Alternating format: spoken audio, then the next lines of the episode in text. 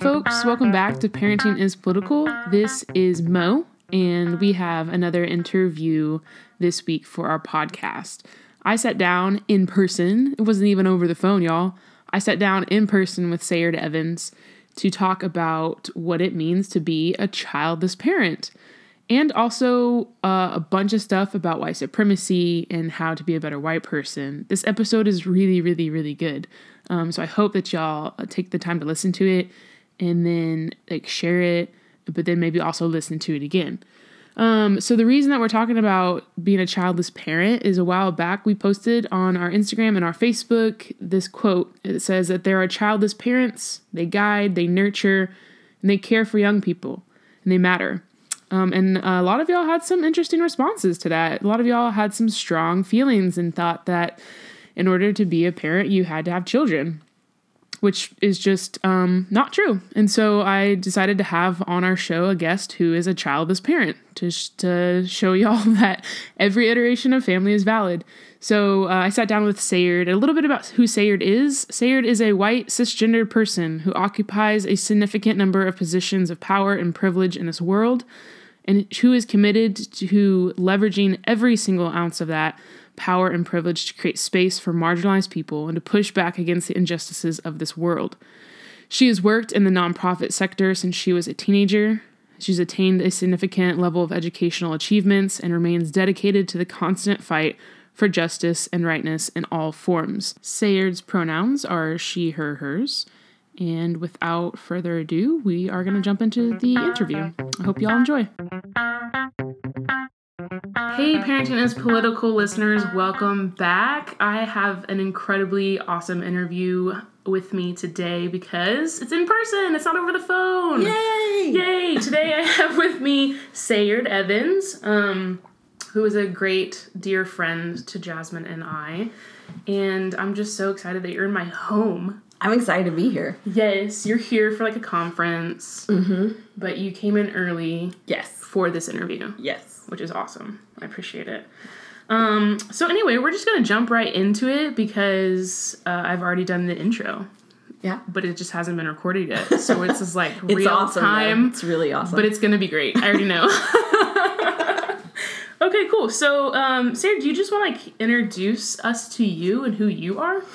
um sure who I am. So I'm Sayard. I am a um, executive in the nonprofit sector. Um, I have spent uh, the last two decades of my life uh, doing that work. I started doing that work when I was 19 years old. and um, I uh, I provide disability services. Um, I oversee an organization that provides those supports. Um, really, my dream job would be a direct support professional in that field. Uh, but somebody needs to do this part of it. It's not my favorite, but um, that's where I am today. I love that work. I found myself in that work. Um, and I really uh, learned about life and the world in that work and so i'm forever appreciative that's what i that's what i spend my time doing in exchange for a paycheck um, and as a part of that it really forces me to engage in lots of social justice work. Um, you can't really do the type of work that i do um, without being connected to the social justice realm. Otherwise you're furthering oppression Yeah. right? If you're not in tune with the social justice components of our world and you're engaging in caregiver kind of work then you're just squashing people further so we we try really hard to to eliminate that as much as possible Yeah, absolutely. And I love how you put that. Um, so one of the reasons I wanted to have you on is because we posted a while back that there are a, a quote like on our page, and we said that there are childless parents. Um, they guide and they nurture, and they care for young people, and they matter. Um, and we had some interesting response to that post, which I'm is sure. Sure. like most of the posts that we put on our social media. People have some strong feelings about it. This one in particular, though, really irked me um, because we talk about and people love to preach and like amen and amen to the posts that we have that every iteration of family is valid. Um, and that should include every iteration of family. Um, you are in charge of how you define your family. And who's in your family and who's not in your family. And so um, I just wanted to reach out to you and get your experience of what like, who makes up your family and how y'all were formed. Sure. Um, so before I get into that, Yes. I, I have a theory um, about why you get those interesting Please um, tell me. responses to this idea that um, childless parents exist. And it, it really has to do with the power and authority that our traditional society places on the role of parent, mm-hmm. right? That for lots of people, the only way that they feel empowered in their day to day life is as a parent. It's the only time that they really e- can execute authority over another human being. And so um, they they fight to kind of keep that in in their social circle, right? Mm-hmm. That This is this title only belongs to me because I meet these um, traditional criteria. And so if you start to give this title to someone else that don't meet this traditional criteria, then you water down my power, right? You uh, water down my authority. yes, Um, exactly. and people don't like that, especially white people. Um, but yeah, so but so me, my family. Um, so I uh, have a husband. Um, I'm in a heteronormative marriage uh, to cisgender man um, who is black. I'm a white cisgender woman, um, and we have a teenager. Um, and uh, our teenager has a biological mom and a stepdad and an ex stepdad and a biological dad um, and uh, seven siblings on her biological mom's side and one on her dad's side. We have no biological children um, of our own. Um, and our teenager is uh, biracial. So her dad is, her biological dad is black and her biological mom is white and no one in the world understands our family.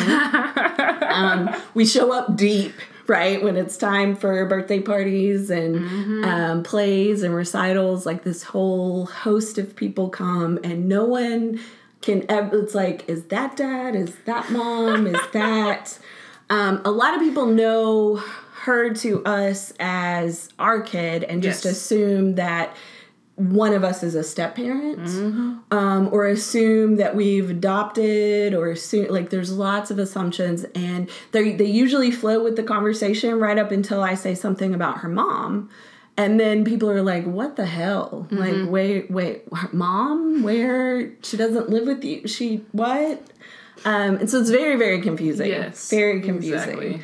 um, but I absolutely am a childless parent. Like I, and you know, it's really interesting. Like, um, despite the fact that um, you know I was born female and identify cisgender and all of those things, the the female components of my body never worked right. yeah. Um, and I, I always knew they never worked right. And I never developed like that desire to have a child, right? Uh, you know, as people would always say, oh, you're great with kids. And right, I love kids. Kids are awesome. And I am great with kids. Um, you should have one. No. No. No, I don't want to do that. Like that. I, I always told people like I envision pregnancy as that scene from the alien. Oh my god, Like- yes, same. And so I was same like, hardcore.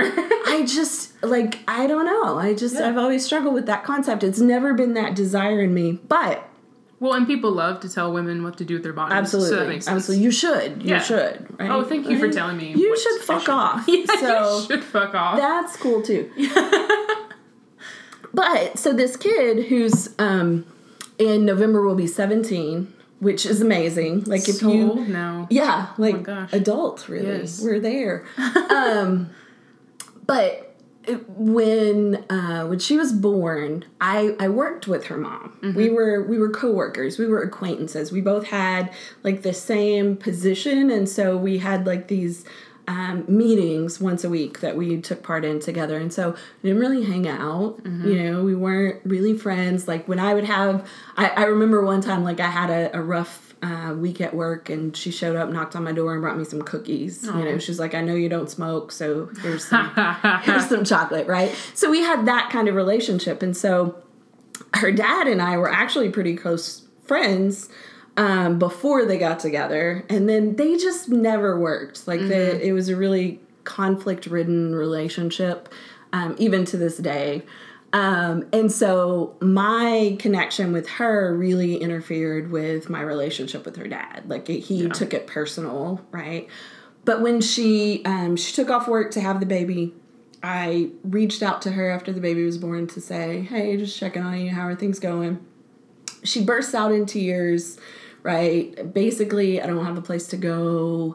Um, you know, her family really struggled with the whole biracialness of everything. She's white, cisgender, heterosexual woman. Yeah. Um, and they really struggle with all of that. And so I'm like, uh, I have a spare room, right? Like that's literally how our relationship um, started was I have a spare room. Yeah. So this baby moves in, right? This tiny little thing. And I remember the first time I saw her, she screamed the whole time. Um, and just was, you know, just she's one of those kids that like feeds off of the anxiety around her and very in tune with the world. But I knew like this is this is my kid. Um, so they stayed with me for several months and then when they moved out, like we had already bonded. Like this was already my child. Um, and so from that day forward, like we our lives have always been that parenting relationship. And so, you know, she has always had a room at my house, um, always stayed regularly, really most weekends um, at my house. And we have always taken on that full parenting responsibility for her. Um, there's no distinction. And, and, you know, what she has in life is um, very much added right people uh, people have always kind of looked at the relationship well that takes away from this and that takes away from this Fear and- of scarcity, man. you know and it's the exact opposite Yeah. like this kid wants for nothing she's literally the only child and one of an enormous sibling group right Yeah. like all the best of all the worlds um come awesome. to her so yeah And you still have a relationship with her bi- biological mom, right? yeah yeah Which- no we co-parent Yeah. Which is like, I feel like once people learn that, it just blows their mind. Yeah, Because absolutely. in our society, it's like, well, if you have that person's kid, you probably should never be in Sure. community with them again, which makes literally no sense. No. But that's how like state violence works. So like taking folks' kids from them. Mm-hmm. Sure. And that's like the model they were given. Um, but you you co-parent Mm-hmm. and you still like involve this parent in all the decisions and y'all have conversations and Yeah.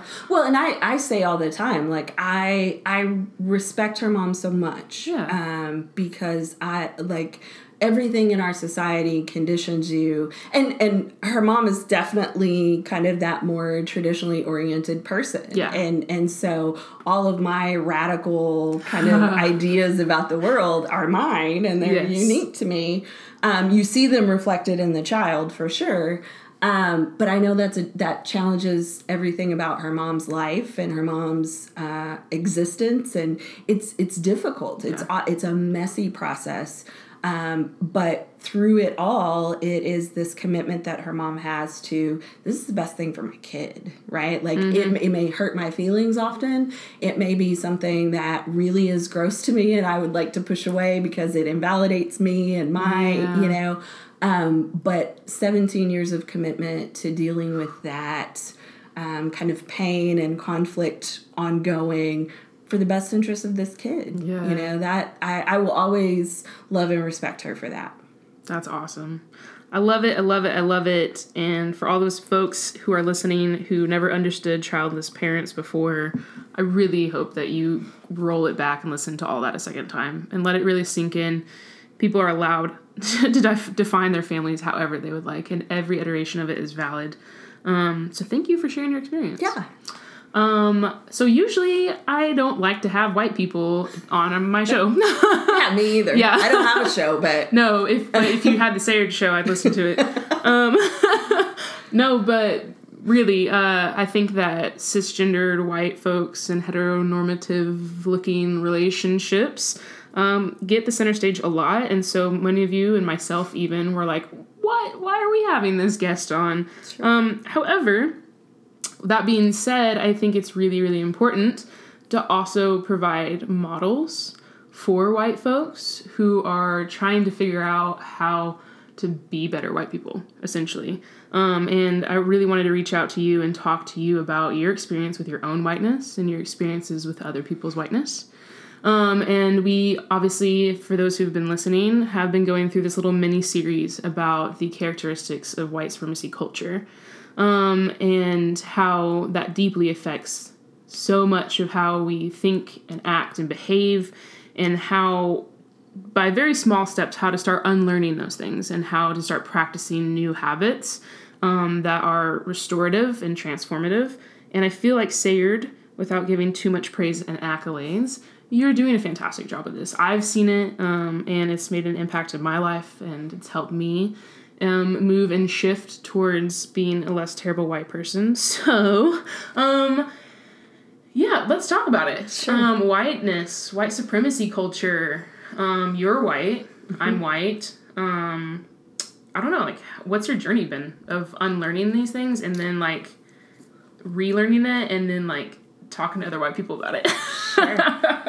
Wow, that's that's a really um, loaded kind of question. it is. Um, I'm not afraid of it though. no, no, I, I dig it. Um, so my journey has been that I was born um, into a poor um, white farming family in a very poor white community, um, and uh, I I had the fortune um, that it's going to sound ironic, but I had the fortune of of um, parents who really struggled with poverty and mental health and just kind of management of all the things, but who loved the hell out of um, me and my sister. And so um, it where I grew up that was that was not necessarily um, the case for any of my cohort or any of the other kids around me.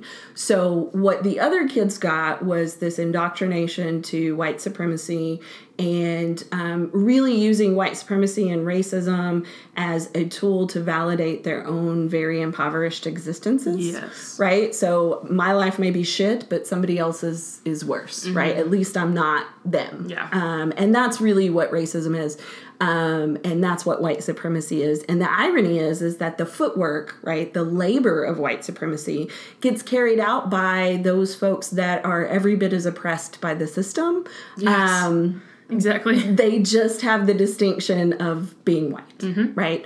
Um, and it's a sick, twisted system, really, that's all filters down from capitalism, right? Capitalism uses Amen and amen. things as a tool um, to kind of perpetuate that. So my all the kids that I grew up with were kind of fed this, right? And and they were taught to define what success in life looks like based on all of that kind of crap um, and and they were also um, tools to reinforce the power and authority of their parents right? You had kids to be a parent to establish yourself in that role of um, supreme power and authority even over just one life right? And so that's really how that flowed. My parents sometimes struggled to keep it together on a daily basis um, really didn't have the emotional energy to put the labor in to indoctrinate children.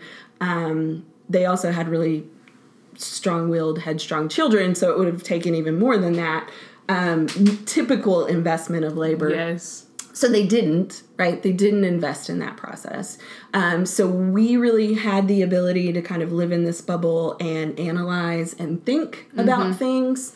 Um, even to the degree that they didn't have the ability to teach us better ways, they at least gave us the independence and the freedom um, to learn better ways, right? to ask about better ways, um, and even even when it was hard for them, right? Like I remember, um, I remember relatives and family members um, saying really derogative, hateful things when I was a little kid, and and me not knowing what they meant, but just knowing that it sounded hateful and Yeah. awful, and saying like, I don't know what that means, but it sounds awful, right? I have those same memories. That's so, And so- I've never thought about that before. the chorus was like, "Oh well, you're just naive little girl. Like you don't understand yet. You don't know, you know." But I'm like, it just it doesn't add up, right? Everything that everybody around me is saying just doesn't add up.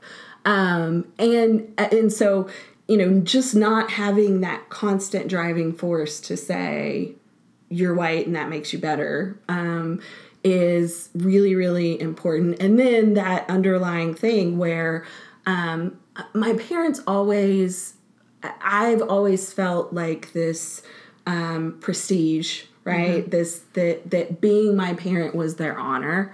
Um, and uh, and and oftentimes I've felt like they feel like they they aren't deserving of that role kind of thing. I remember when I um, when I got my um, uh, PhD, my dad called and or I called him and was telling him about it, and I remember him saying, you know, I'm really proud for you, sis. Oh. And I like it just it stopped me in my tracks, and I was like, you can be proud of me. And he was like no i'm proud for you right? Like there's this there's almost this reverence yes, right with us. Papa bear. Yeah that i just um, you're such an amazing thing and the best thing for me. And it's funny because i can see my sister has two kids um, and then with with my kid like i tell people my parents my family um, I, I'm, I'm very challenging because I'm a very independent person. Mm-hmm. I'm that you're not going to get too close. You're not going to hug me too often. You're not, you know. I, I don't just, have any experience knowing anybody like that. You know, I, I just, uh, yeah, no, we're not going to be all warm and fuzzy shit.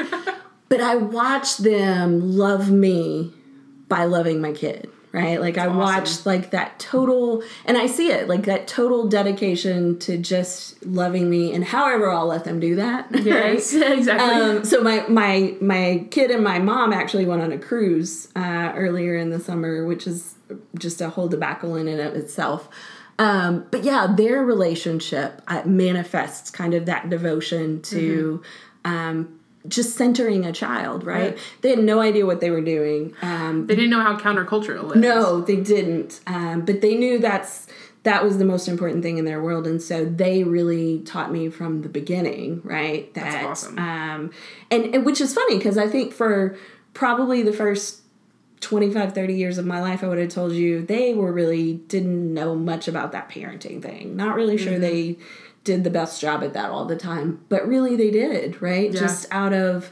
just just the the sheer um, obliviousness of what I'm supposed to be conditioning you mm-hmm. for, and just loving the hell out of you, right? Just just celebrating this crazy little beast that you are, uh, that really causes us problems. um, so that's my orientation, right? The the benefit and glory of dysfunction. Yes, um, I love that, and I got to build off of that.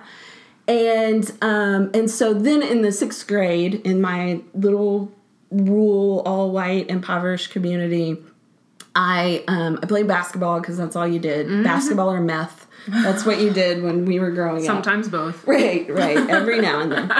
Um, but uh, so I met this um, this girl. I played basketball against her. We didn't go to the same school. We went to neighboring schools, and we bonded over the fact that we both had fucked up names. um, so my name's Sayard, and her name is Coquise.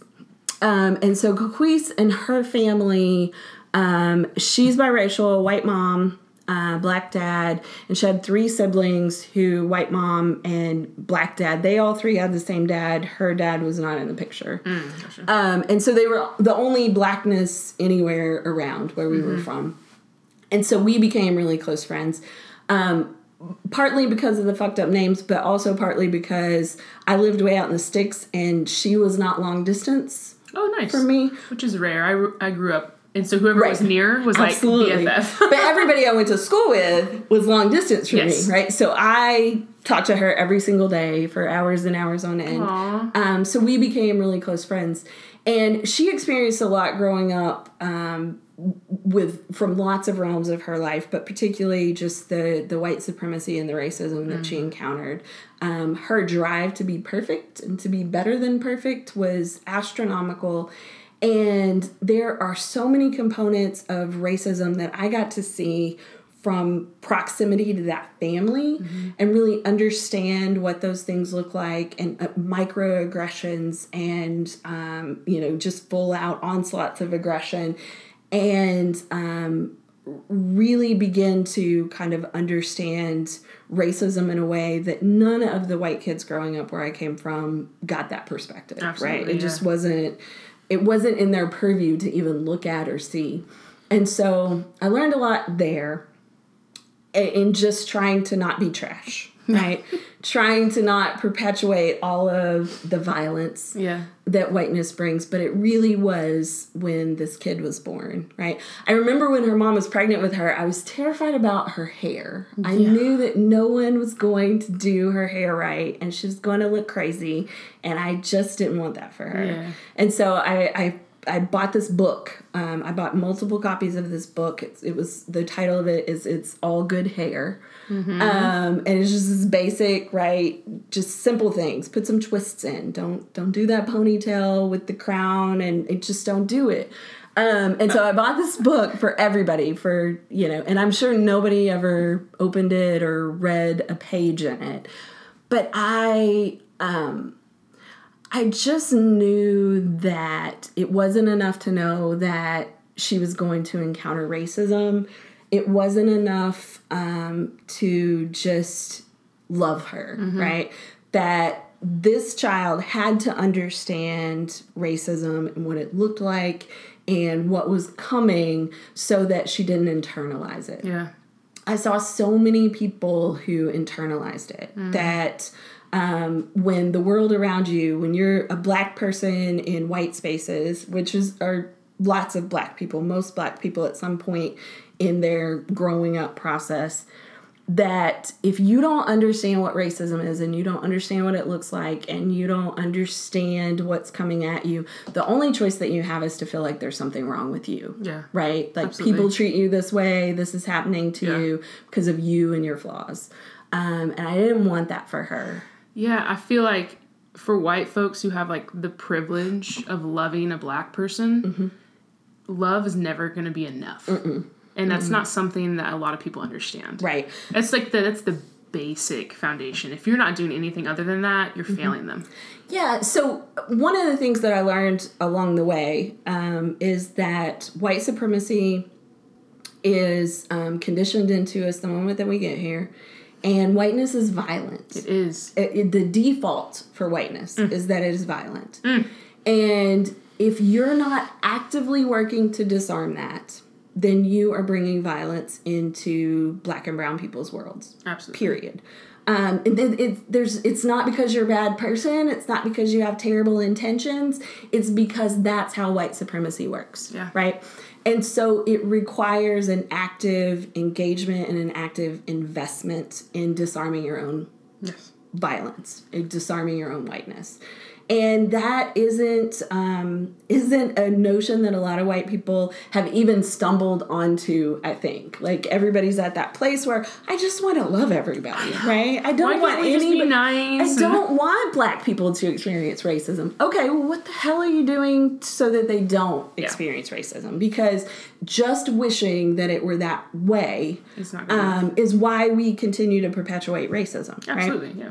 So i talk a lot about the fact that you know for and not even just with with whiteness or or race but with any type of position of power and supremacy right? With any cisgenderness or you know heteronormative whatever it is whatever your characteristic of of power is that when you encounter the injustices and when you encounter the executions of the system of, of oppression you only have two choices, right? Only two legitimate choices that exist.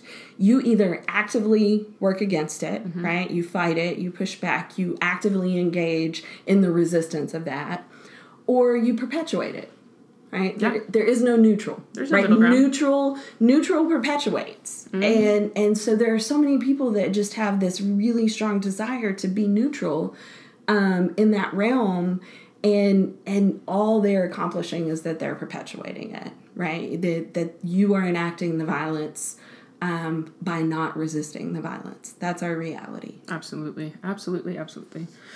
I feel like um, the thing that comes up a lot whenever you're actively, like, you're actively like working on your whiteness to not let it be so terrible, and you're like checking yourself, and you're doing all these things. One of the most common things, we had a whole episode over this, was that there will be open conflict. There will be times when, because you're so aware of your whiteness, that you will become aware of other people's whiteness and how they show up in spaces and it takes all that's within you to not fight that person, right? I'm prone to burning things Yes. down. I have to restrain from burning things down. Sayard likes fire. Um, but yeah, so uh, I mean, I've seen you do it in real life, but not burn things not down. for no, sorry. well, Just for clarification. not yet. I mean, Right, let's right. put a caveat on that. My restraint is strong so far. So far. I've seen you, I guess, like call out and call in other white folks. Um, and for I just, I guess, for the folks who are listening who are white, who are gonna get called out, how? I mean, like, what's your experience with that? I mean, you've already said it's not because like you're this terrible person, right? Right. And I don't want to like coddle white feelings or white fragility. Not interested in that. Nope. And maybe we can just even talk about that. But like, I don't know. Like how how have your experiences of like not being kind and polite, which are like the gatekeepers of white supremacy, right? Mm-hmm. Um, have like shown up in your experiences with other white people and with other white parents and like all those things.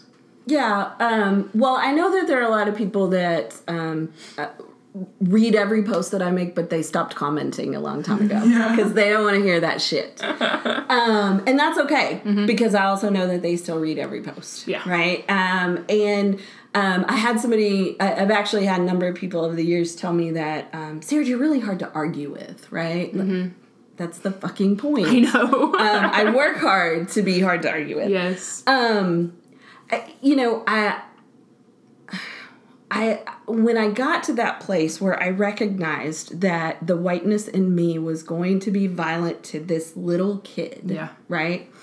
Um, none of the rest of that ma- mattered, Absolutely, right? yeah. I got, I, I just um, accepted the fact that um, I had an obligation um, to do everything I could to bend the world for her. Um, and uh, if that meant that there were people that um, felt like I was unfair or felt like I was mean or felt like like that's okay yeah. that's okay because um, I, I will do any and everything in my power to um, make sure that she knows and understands that um, she is perfect um, and that everything that's good about this world exists in exactly who she is and um, that there is a very well documented um, system of oppression that exists for very, very direct and valid reasons that cause the world to engage with her in the way it does. Yeah. Um, and it has nothing to do with her value and her worth. And so there's there's no longer any emotion associated with my engagement with white people Yes. and my engagement with truth and my engagement with fact and reality. Um, and so I, I don't have that same kind of hang up that, oh my gosh, I may offend someone, right? You know what's offensive? Racism. Say it again. Yes. Racism is offensive and oppression is offensive, and the fact that we live in a world that mandates, you know, the existence of marginalized people so that the powerful and and supreme beings of our society can just continue to get fat and rich and mm-hmm. you know pillage and take it like that's offensive to me. Mm-hmm. It's not offensive to me for me to say to you okay so here's what you said and here's what i'm concerned about. Here's here's where you're missing the point right? Yeah. here's where you're not seeing the bigger picture. And um nobody wants to be wrong in this right? Like Yeah. it's why everybody kind of orients to this neutral right? I want to stay in stay in that safe place or really have the best intentions right? But i'm not offending anybody and i'm not. And and you just have to get over that right? If you really want to do the work, if you really want to make an impact, you really want to make a difference, um, you want to move the needle, even just the smallest amount that one person can move the needle, you you have to get over that. Um, and I, I I say all the time that the problem is is that the good well-intended white people are more concerned about being called a racist than they are about racism. Absolutely. right? That we guard against this you know not me not me not me. Mm-hmm. Right? And so when you do that you deflect from the issue at hand. Mm-hmm. Right? We can't address racism and we can't address supremacy and we can't address oppression because you are defending yourself and mm-hmm. deflecting from the actual problem. Right? So you Yes. just have to learn to sit down and listen and um, take direction from marginalized people and advocate and fight and do the things that they need you to do and really follow that leadership. And ironically enough, that's the piece that uh, so many white people are uncomfortable with. But when you do that, it takes away kind of your own personal um, conflict right with attack. I'm i i'm not doing this for my own personal um edification right? Yeah. i'm doing this because this is what black and brown folks have said. This is your role right? This is how you can be beneficial. This is what we need you to do. Yeah. Um, for me it simplifies the issue. Yeah. um it's still we we are so far away. We are. um I, we we get worse a lot of times i think i think Mm-hmm. you see this kind of reaction of white people um, to progress and movements because they are defending self when self has nothing to do with it Yeah, absolutely. I just needed that all to be said on record. I just I needed it to be said out loud, and I need the folks who are listening to like pause and then go back and listen to that all again. Um, thank you for saying all that out loud. now it's on record. yeah yeah Um. now it's done I, I had somebody one time i went off on some rant because i'm always going off on some rant and um, somebody commented on something I'd written and said i just read that like 10 times and i just i think that everyone needs to hear that i said i'd write it on the fucking sky Yes. if i felt like it, it would uh, be absorbed right Yes. like it's not like this is a secret hidden away somewhere It's right not. um, but I, the, human beings are self-centered, egotistical Yes. creatures, right? And at some point, uh, being able to to get past the, you know, what does this mean for me, right? Um, I- the irony is, is that only white people, right, get hung up on that because for everybody else, you know, what does this mean for us is very different question than the Yeah. than what white people ask. What does this mean for Yeah. me? Right? Yeah. We have this very self-centered interest in it. We don't want to perpetuate um, the violence of whiteness, but we also don't want to let go of our self-centeredness enough to fight it. Yeah. Um, so that's a pretty sick, twisted irony. It is. Mm, mm, mm, mm. well, I mean, we have five more hours on this podcast to talk about this, so y'all settle in, Right, cozy. We'll, we'll be here for a while. We'll be here for a while. um, I did want to wrap up with just a couple of questions. Um, going back to family and um, just your your iteration and family in particular, and that's the question of what do you wish folks would stop assuming about your family? Um, I'll be honest. Um, I, I think I, I personally got over giving a damn what folks assume a long Yeah. time ago. Yeah, that's Um, real. You know, I think I I I think the kid was probably um, maybe six or 7 um, when I stopped hesitating when people asked, "Do you have kids?" Yeah, right? Um, I I would hesitate, and then I would say, well. I don't have any biological kids. I've never had any kids, but I have a, like our role, our our our labeling initially from the very beginning started out as godmother, Ah, um, yeah. which is pretty ironic because it's not based in any faith tradition or whatever. It was just a a word that existed out in that space Yeah.